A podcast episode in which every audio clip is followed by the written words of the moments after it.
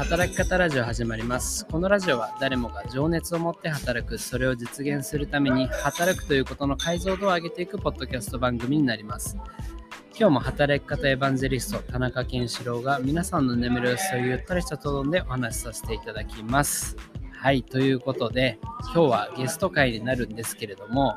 ここはですね、神奈川県逗子市にある、最近改装したばっかりの渚橋コーヒーという場所に、お邪魔をしまして、2人でちょっともうカフェの、こうくつろいだ雰囲気で、お送りしてみようかなというふうに思っておりますね。若干こうカフェの、雑音とか入ってるかもしれませんが、そんな雰囲気も含めてぜひ聞いていただければなと思いますと。そうですね、はいはい、ということで早速ゲストをご紹介したいと思うんですけれども、今日は、僕と一緒にですね、ライターゼミというコミュニティに、メンバーとして入っていただいている陽介0522さんに、お越しいただいております。よろしくお願いします。よろしくお願いいたします。皆さん、はい、おなじみの方は毎度ということで、ねはい、よろしくお願いいたします。はいはい、ライターゼミの、メンバーの方、結構このラジオたくさん聞いてると思うので、よく知っている方もいるし、初めての方も、いらっしゃると思いますので。そうですね、ちょっとね、僕的には満を持して登場っていう感じもあり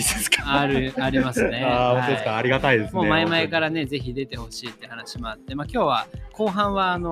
書籍のそうですね、紹介を2人でやるっていうね。今まで書籍紹介で割と1人でやること多かったんですけど、2人でやるっていう、で僕1人だったら選ばなかったような本なんですよね。そういったものを、ゲストの方の興味のある書籍を一緒にこう読んで、それについて話していくっていうのをやっていこうかなと思います。そうですね。で、まずはね、陽介さん誰やねんと。そうですね。いうところもあると思いますので、ちょっと簡単に自己紹介。皆さんはじめまして、陽介0522と申します。ただいま私は北海道在住の、副業ライターでございます。そうです、北海道から来ました。このためだけに。いや、めちゃくちゃプレッシャーかけてるみたいじゃないですか。もうこの夕日が綺麗な中でね、もうこうやって収録させていただけるのも。そうですね。渚橋コーヒーは海が見えて、今ちょうどサンセットがね、今ちょうど夕方の6時ぐらいなんですけど、綺麗に富士山にこう。めちゃめちゃ綺麗ですね。ラジオだから一切伝わらないっていうね。そうですね、伝わらないんですけれど、僕入るとお笑い会になっちゃうかもしれませんが、行きましょう。そうですね、申し遅れました。ということで、北海道在住の副業ライターということでですね、ライターゼミの方でもいろいろ活動させていただいております。本業はカスタマーサービスの一会社員ではあったんですが、4月で退職しまして、また5月から新しい会社で会社員を入れつつ、またライターとして活動したり、あとはライターゼミというですね、田中さんが主催されているオンラインサロンの方でも、イベントの司会ということで、ファシリテーターということで活動させていただいたりとか、あと、ライターゼミでこの企画とかもね、深く携わったりとかしているようなものでございます。本当にこの2、3年間は田中さんとある意味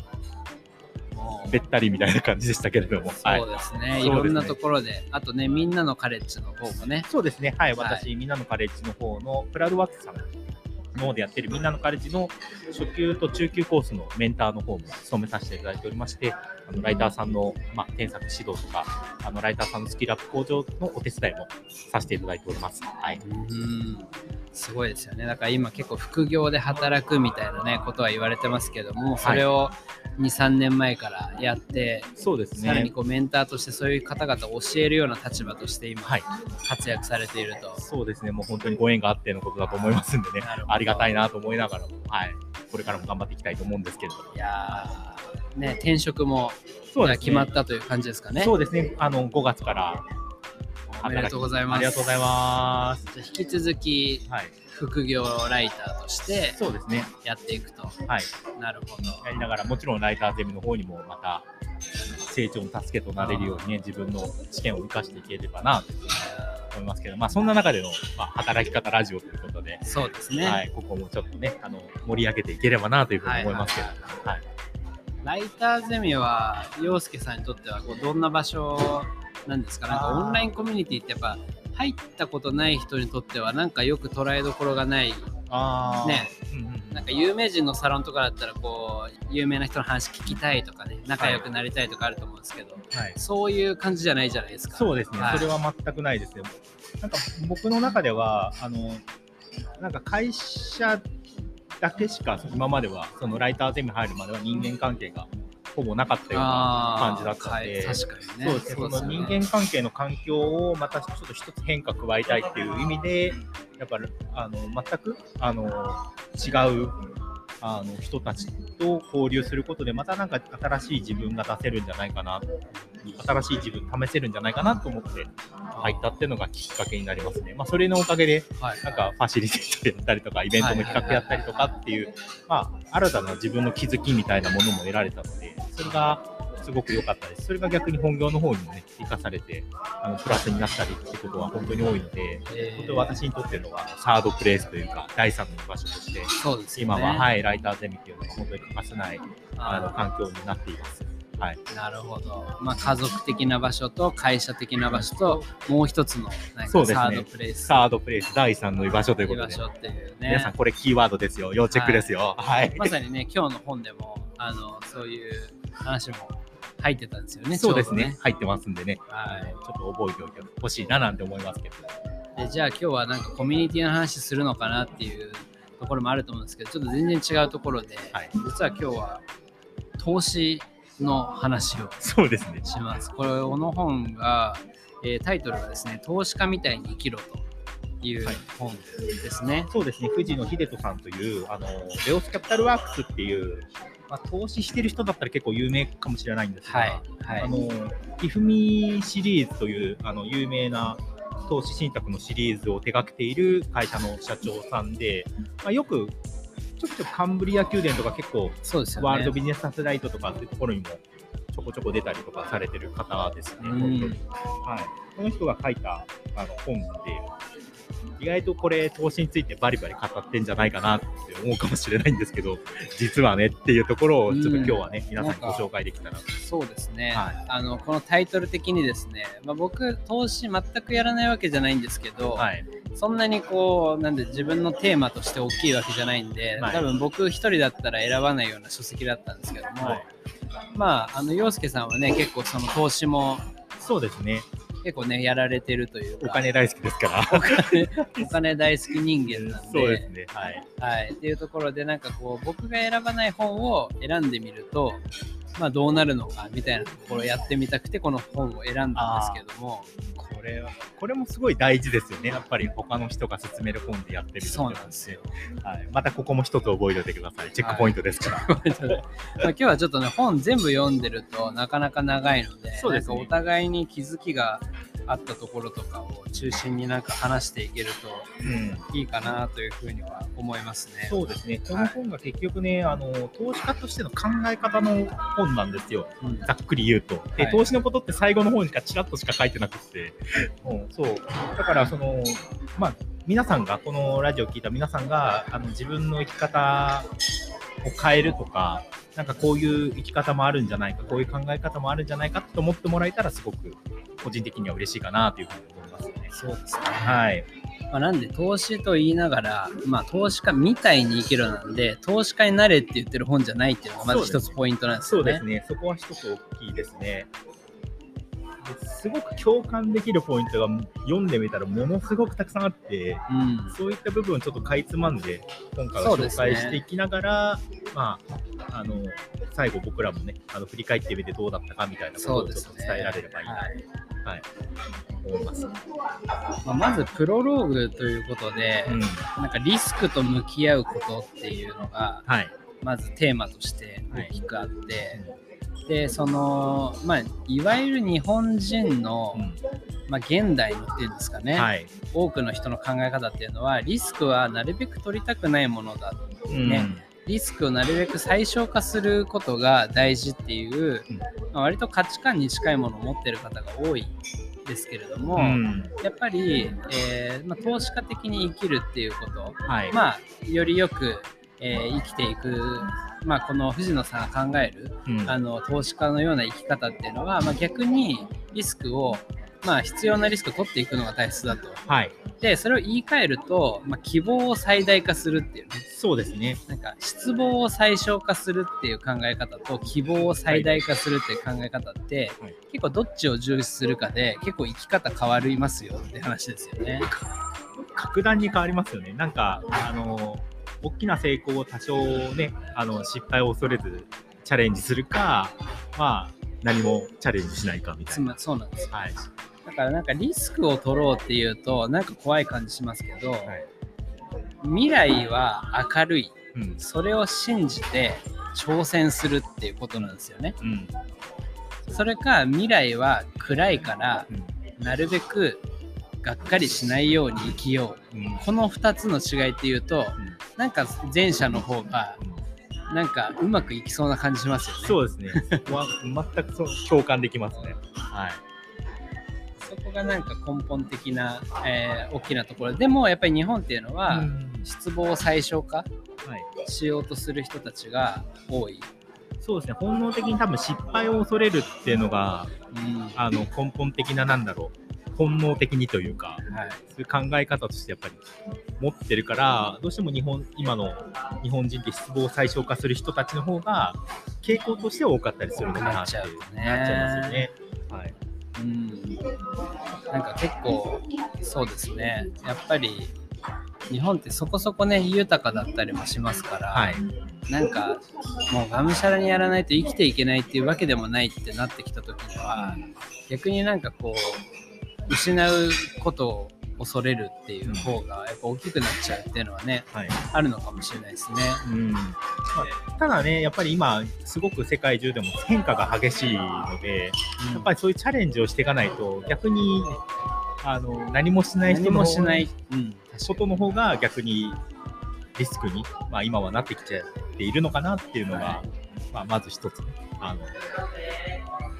あるんじゃないかなと思うわけですね。はい。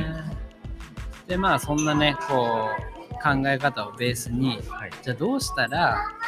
未来に希望を持って挑戦をするような、うん、投資家のように生きることができるようになるのか、それを、思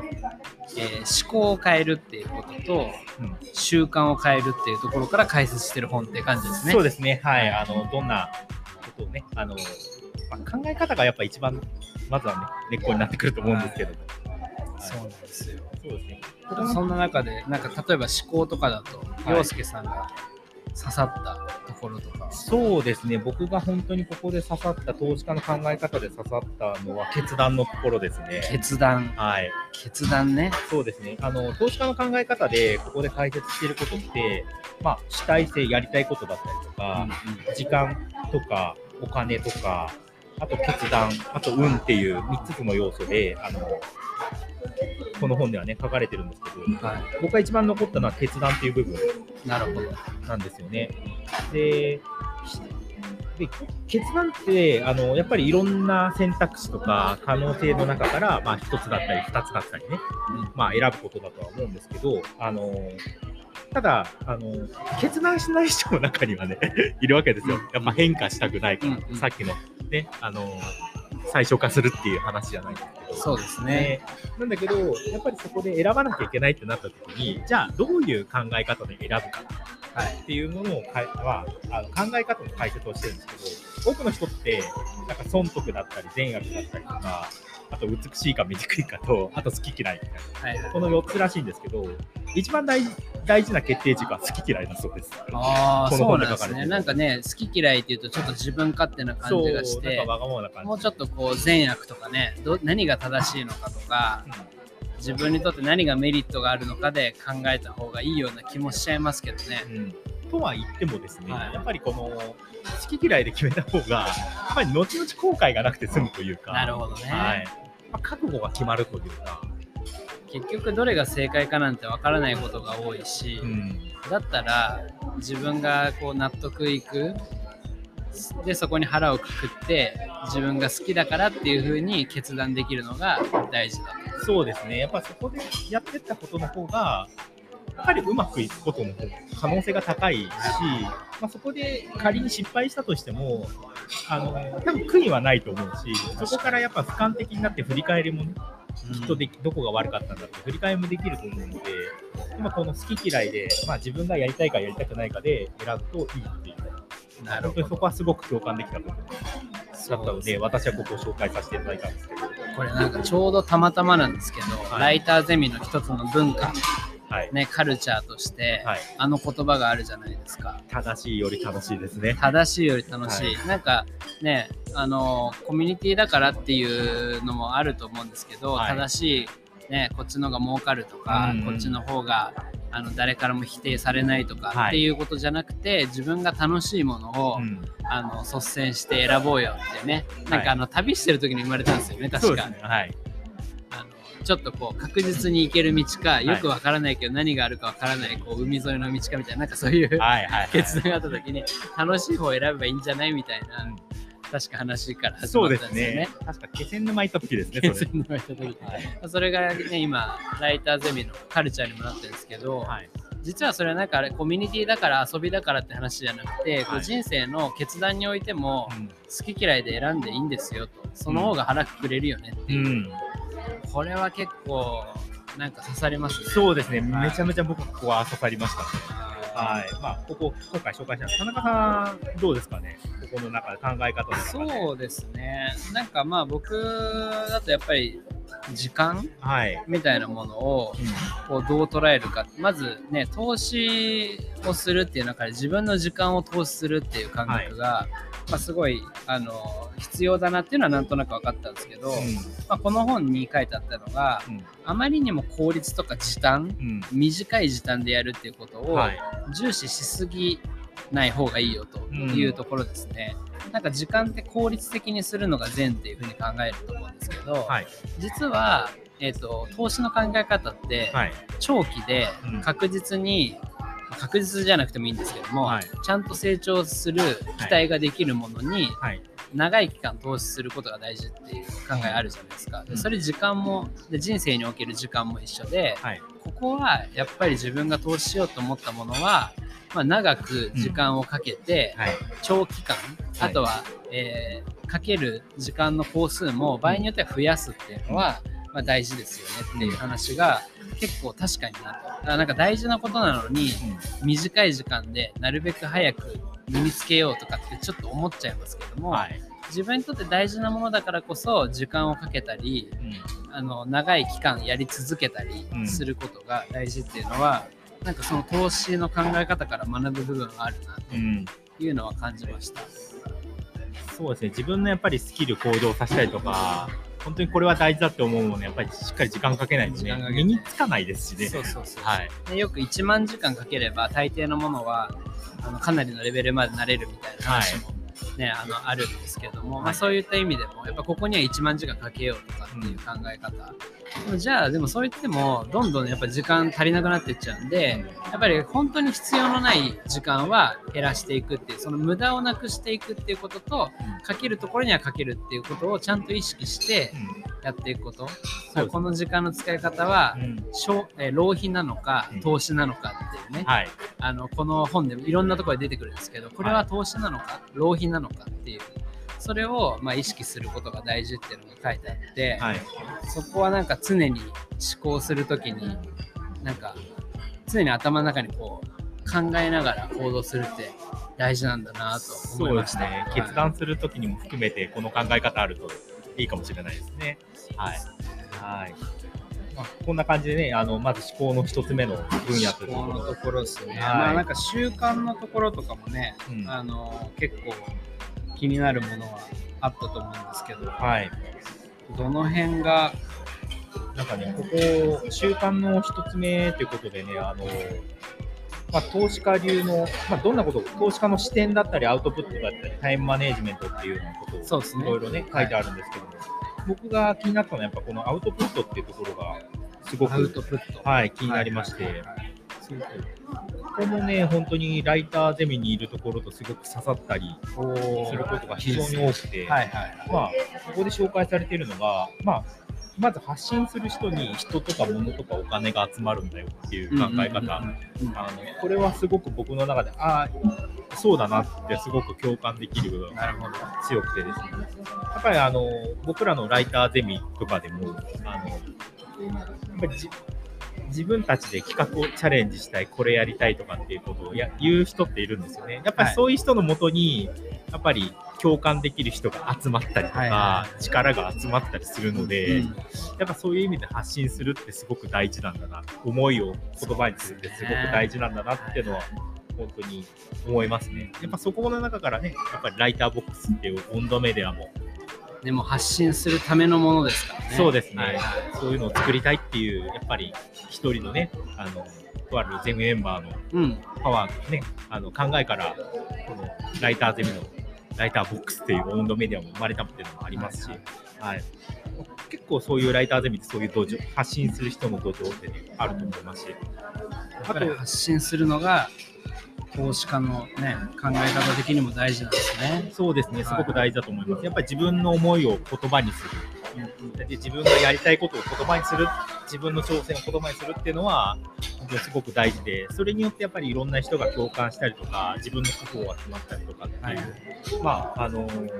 いいことにやっぱりたくさんつながるとずくめですということで、これ聞いた皆さんもね、ぜひぜひ発信してほしいなみたいなことを思いますけどね。田中さん的にはどうですか、この辺りの方でちょっと気になった。そうですね、でもやっぱりこの、ね、今陽介さんが言ってたその旗を立てて人前に出るっていうのが、すごい大事だっていう話はやっぱりいいなと思いましたね。なんか結構こう発信ってなんか何のためにやるのか分からなくてついつい躊躇しちゃうと思うんですけど、